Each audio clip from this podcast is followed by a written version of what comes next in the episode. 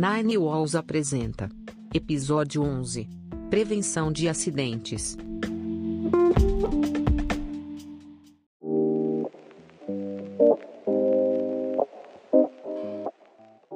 Olá pessoal, sejam bem-vindos aqui no canal da Nine Walls, professor Gilman aqui.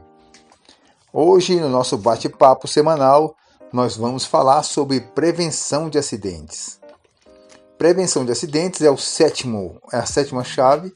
Nós já falamos de outras seis, que para você que está chegando agora no nosso canal e porventura pegou no meio do caminho aí a prevenção de acidentes, saiba que nós já enfrentamos os quatro primeiros elementos clássicos, são documental, informática, pessoal e infraestrutura. Nós enfrentamos esses quatro lá atrás. Depois a gente passou para operações, que são as particularidades do negócio, e enfrentamos meio ambiente também, e agora cá estamos falando sobre prevenção de acidentes. Pois bem, a, a prevenção de acidente, eh, eu comecei a observar os acontecimentos relativos a acidentes lá atrás, em mil novecentos e noventa, quando eu entrei e ingressei no Corpo de Bombeiros Militar do Distrito Federal. Então aqui eu trabalhava no Batalhão de Busca e Salvamento, e o Batalhão de Busca e Salvamento é um batalhão especial. Naquela época, o Batalhão de Busca e Salvamento saía do quartel em questões extraordinárias. Quando a, a sociedade precisava de algum socorro, ela chamava pelo bombeiro, entendeu? E quando o bombeiro precisava de socorro, aí sim acionava a gente do Batalhão de Busca e Salvamento. Naquela época, é, nós éramos de um único quartel especializado em, em vários tipos de socorro. Tinha o socorro terrestre e tinha o aéreo, né, nas alturas, e, que era o GORA, Grupamento de Observação e Resgate Aéreo, e o salvamento terrestre. E tinha também os mergulhadores, o salvamento aquático. Eu, particularmente, fazia parte do salvamento terrestre. E toda vez que eu chegava num socorro, eu comecei a observar um padrão na, nos acontecimentos. É, o padrão é exatamente esse aqui, ó. Todo, todo incidente ou era por falta de manutenção, ou era é, por falha humana, ou os dois combinados. Então, é, esse padrão que eu comecei a observar é, me deu ali um insight. Por que não você começar a polir isso e checar e pegar isso lá na raiz? Aí eu comecei a notar também que ah, quem eram as pessoas que erravam, né? As pessoas que eu tô, vou dizer aqui, que eu estou tentando colocar, é, pessoas lato sensu, ou, ou seja, numa visão é, jurídica da coisa, vamos assim dizer. Por exemplo, tinha pessoas jurídicas de direito público, pessoas jurídicas de direito privado, de direito privado e pessoa física. Então, quando, ah, quando era uma pessoa jurídica de direito público, uma empresa estatal, quando era o governo, que o acidente tinha, envolvia aí uma empresa do governo, ou uma estatal, ou o próprio órgão do governo, eu comecei a perceber que, apesar das perdas que tinham, é, o governo sofria uma sanção é, de reparação de dano a longo prazo com relação aos dependentes das pessoas que eram vitimadas. Além de pagar uma indenização direta para essa pessoa, né, ele, nada mais justo, também sustentava ali os seus herdeiros que, porventura, tiveram lucro cessante ou tive, teve um familiar vitimado. E o Estado tinha essa penalidade. E quando chegava é, para a instância jurídica, para a reparação das coisas, o, juri, o jurídico levava em consideração essas perdas aí que a própria sociedade iria bancar. Tá. Não nos interessa muito esse, esse detalhe aqui agora, dentro dessa, desse nosso bate-papo rápido. Mas Aí as pessoas físicas, essas, sofriam no limite dos seus, do seu patrimônio. Então, não tem como você tirar leite de pedra, não tem como você extrair, por exemplo, é, um, uma mansão, um, um patrimônio gigantesco de alguém que é pobre. Então, a, a reparação do dano a terceiros ia até o limite do patrimônio aí da pessoa física. Isso é uma regra natural, praticamente, praticamente é, posta pela, pelas condições financeiras e físicas da pessoa. Bom, agora no terceiro ponto, sim, que nos interessa e que chamou a atenção. Quando é, uma, pessoa, uma pessoa jurídica de direito privado, ou seja, uma empresa, um comércio, é, tinha um incidente dentro da sua, das suas colocações ali, seja por falta de manutenção, seja por é, erro humano, ou pelos dois combinados, como eu disse, o Estado entrava muito forte com a, com a, com a, com a penalidade e às vezes até falia, fechava esse negócio. A exemplo disso, é, teve uma empresa que pegou fogo num shopping center, é, um bar, explodiu alguma coisa lá, pegou fogo, a gente foi lá, apagou, etcétera. Esse pessoal pagou uma indenização altíssima, tanto para o estabelecimento, como os outros vizinhos também começaram a cobrar lucros cessantes, que o bar famoso em Brasília faliu, fechou, nunca mais abriu. Então, a gente começou a notar que o empresário, que a gente tinha que trazer para a segurança privada, cuidados de prevenção de acidentes, porque esses cuidados poderiam significar o, a existência ou a derrocada de uma determinada empresa. E assim nós propusemos, escrevemos um livro é, nesse sentido. Esse livro foi publicado no Brasil e nos Estados Unidos, inclusive é, o nome do livro é Segurança e Dinheiro aqui no Brasil, pela editora Ícone, e agora já está na Amazon também, e lá nos Estados Unidos, fora do país, é chamado Securities Money. Então, é, dentro desse livro, a gente começou a compilar e a mostrar esse caminho que, que no futuro agora, é, em dois mil e nove, se tornou a Nine Walls, que são os nove muros. Dentre esses nove muros está aí a prevenção de acidente. É... Aí sim, o, o Estado, por sua vez, de tanto tomar aquelas pancadas, aprendeu a trabalhar com a prevenção de acidente. Então o Estado, delega, é, de, o Estado delegou para vários órgãos aí a, a tarefa de cuidar da, setorizadamente de, dos seus elementos que fechassem essa, a, a ocorrência de acidentes. Por exemplo, entregou para o DETRAN A, a fiscalização e a vigilância do trânsito e até a prevenção de acidentes no trânsito. Aí entregou para a nova C A P a questão da infraestrutura e manutenção dos bens públicos. Mas não obstante a isso, a gente ainda vê viaduto caindo aqui em Brasília. É, caiu agora recentemente, há uns dois anos atrás, um viaduto em cima de vários carros.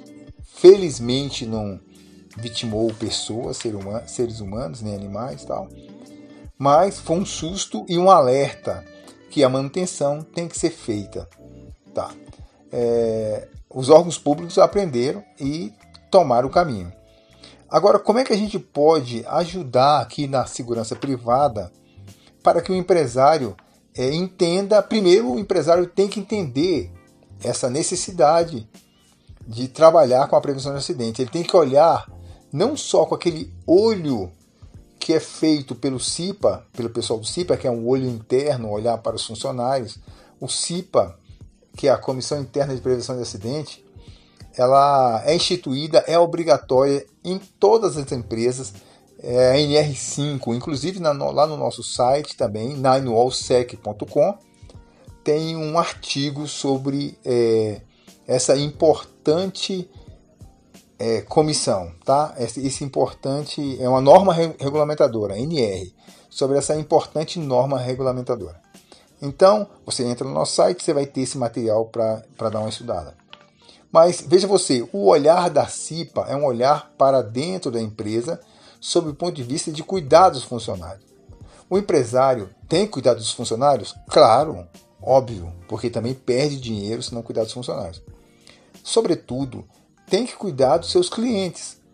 E cuidar dos clientes nesse mundo que nós estamos agora globalizado e que você tem ações, tem, tem ações fora do país, tem filiais fora do país, tem negócios fora do país e você seguramente você vai precisar transacionar dinheiro para fora do país. Você não pode ficar ilhado só num, num, num nicho, mesmo porque é, pessoas que estão sob legislação lá fora, elas vão transitar aqui dentro da sua empresa, vão tentar negociar, e você, empresário, tem que ter esse sistema ventilado, tem que ter na sua cabeça que cuidar de, de prevenção de acidente é ter lucro. Mas, bom, o empresário já entendeu. Como é que a gente faz para o gestor de segurança, o consultor de segurança entender que isso tem que ser feito, tem que ser previsto lá no plano de segurança orgânica, seja ele plano de segurança, seja ele orgânico ou não. Tá? Então, você tem que prever, gestor de segurança, você que está nos ouvindo, é, na hora que você for fazer o seu plano de segurança, tem que fazer uma pasta para é, encaixar aí a prevenção de acidente. Eu vou te, te contribuir com você aqui agora e mostrar alguns pontos para que você não entre, de, não entre para essa viagem de prevenção de acidente com o olhar desfocado, ou melhor, com o olhar virado para o lugar errado. Qual que é o lugar errado? Geralmente, quando você vai abarcar, tomar por conta, tomar pé da situação de uma empresa e começar a colocar elementos de prevenção de acidente, você é, olha o histórico, só olha o histórico e vê o que aconteceu recentemente, qual é a dor do cliente, e aí você faz uma visão de túnel, que é errada essa visão, viu? Você faz uma visão de túnel e segue naquela direção cegamente. Por exemplo, a, aqui é, na pista de patinação, a pessoa escorregou aqui, bateu a cabeça nessa quina aqui, vitimou e teve que pagar o absurdo e tal. Graças a Deus nós sobrevivemos, estamos aqui agora, chamamos o profissional, profissional... sane o problema de prevenção de acidente. O profissional pega esse fato, cega e fala o seguinte: olha, nós vamos fazer o seguinte, nós vamos colocar, é, cobrir todas as quinas vivas que estiver dentro desse estabelecimento. Aí vai lá, cobre todas as quinas vivas. Perfeito, perfeito, entrega o plano e sai fora. E vê todas as possibilidades da pessoa bater a cabeça. Ele está levando em consideração, única e exclusivamente, o que aconteceu, aquele acidente que aconteceu ali. Ele está agindo errado, incompleto. Aí vai esperar acontecer outro acidente, outro tipo de ocorrência, para que ele possa vir a, a, a tirar essa, essa visão de túnel que ele fez e começar a ver outras possibilidades. Por isso eu vou te dar uma... uma formulazinha aqui que você pode começar a mexer com ela, pode começar a trabalhar. Olha só. Primeiro você tem que partir para o objeto da proteção. Então, é, você está dentro de um negócio e a particularidade do negócio é, é que vai também direcionar o seu posicionamento. Então, você parte para o ser humano, tá? Então, você começa a ver. Veja só, o que, que uma pessoa saudável poderia sofrer aqui? Então você já parte desse, desse princípio, um homem adulto e uma mulher adulta. Depois você coloca é, um idoso, o que, que o idoso poderia sofrer aqui? Ser humano, você está no ser humano ainda. O que, que uma criança poderia sofrer aqui? Então você partiu de três grupos, você partiu... do adulto, dos dois sexos, logicamente, para o idoso, dos dois sexos, e para a criança. Então, você fechou esse, esse leque aí, esse primeiro, esse primeiro leque de preocupação, tá bom? Aí você parte para o segundo. O que, que esse é, homem é portador de necessidade especial? Então, você já coloca uma condição especial nele. Você foca no homem, numa mulher, adulto, portador de necessidade especial. O que, que ele vai precisar? Aí você resolve todos os problemas dele, faz toda a vigilância. Vai, ó, tem uma rampa aqui, é, essa, essa rampa não pode ser escorregadia, vai precisar de um corrimão ali na frente, vai precisar de um banheiro, vai precisar de uma campainha que acione no banheiro, vai precisar de uma porta de um metro, não precisa ser uma porta menor, vai precisar de um banheiro diferenciado, vai, vai precisar de uma vigilância de câmera aqui, porque na hora que estiver pagando, ele vai ficar no ângulo X para digitar, para passar o cartão. Se preocupa com ele sobre o aspecto de prevenção de acidente, vê todo tipo de, de ocorrência que pode acontecer com ele. Aí você vai colocar a idade de novo. Você coloca um adulto com P N E, um idoso com P N E, uma criança com P N E, tá bom? Aí você já fechou seis grupos. Tá me acompanhando? Tranquilo. Aí você coloca é, agentes externos a, esses, a esse grupo mais forte. Você está procurando problema. Você está dentro do seu plano de segurança fazendo ali a cobertura, a verificação das hipóteses que podem acontecer de acidente dentro da empresa.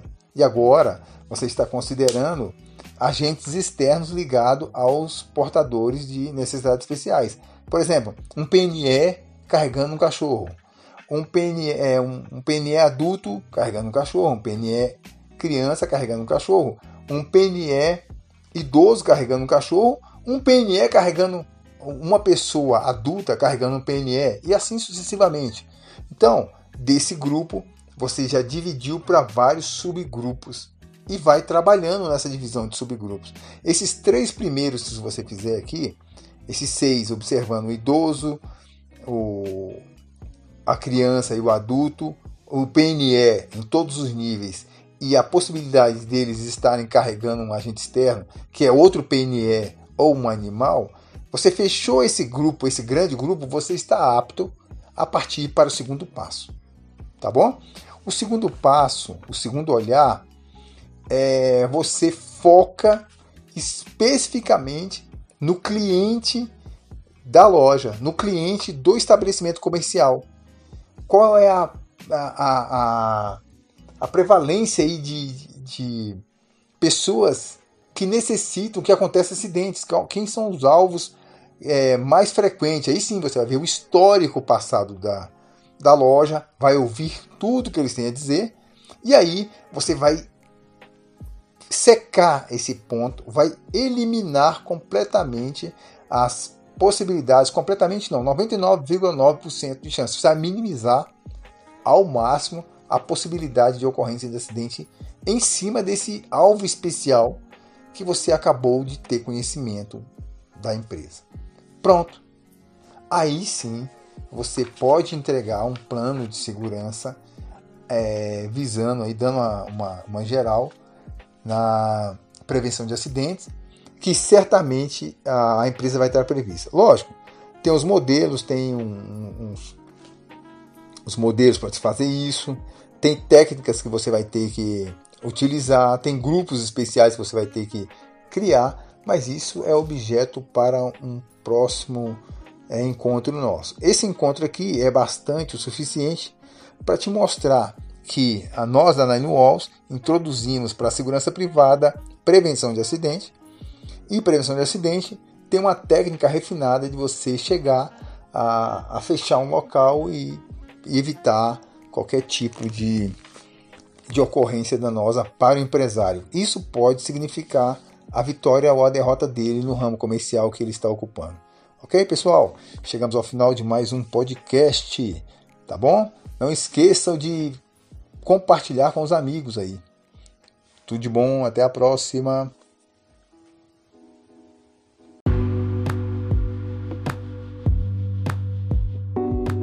Esse podcast foi um oferecimento de Nine Walls Security.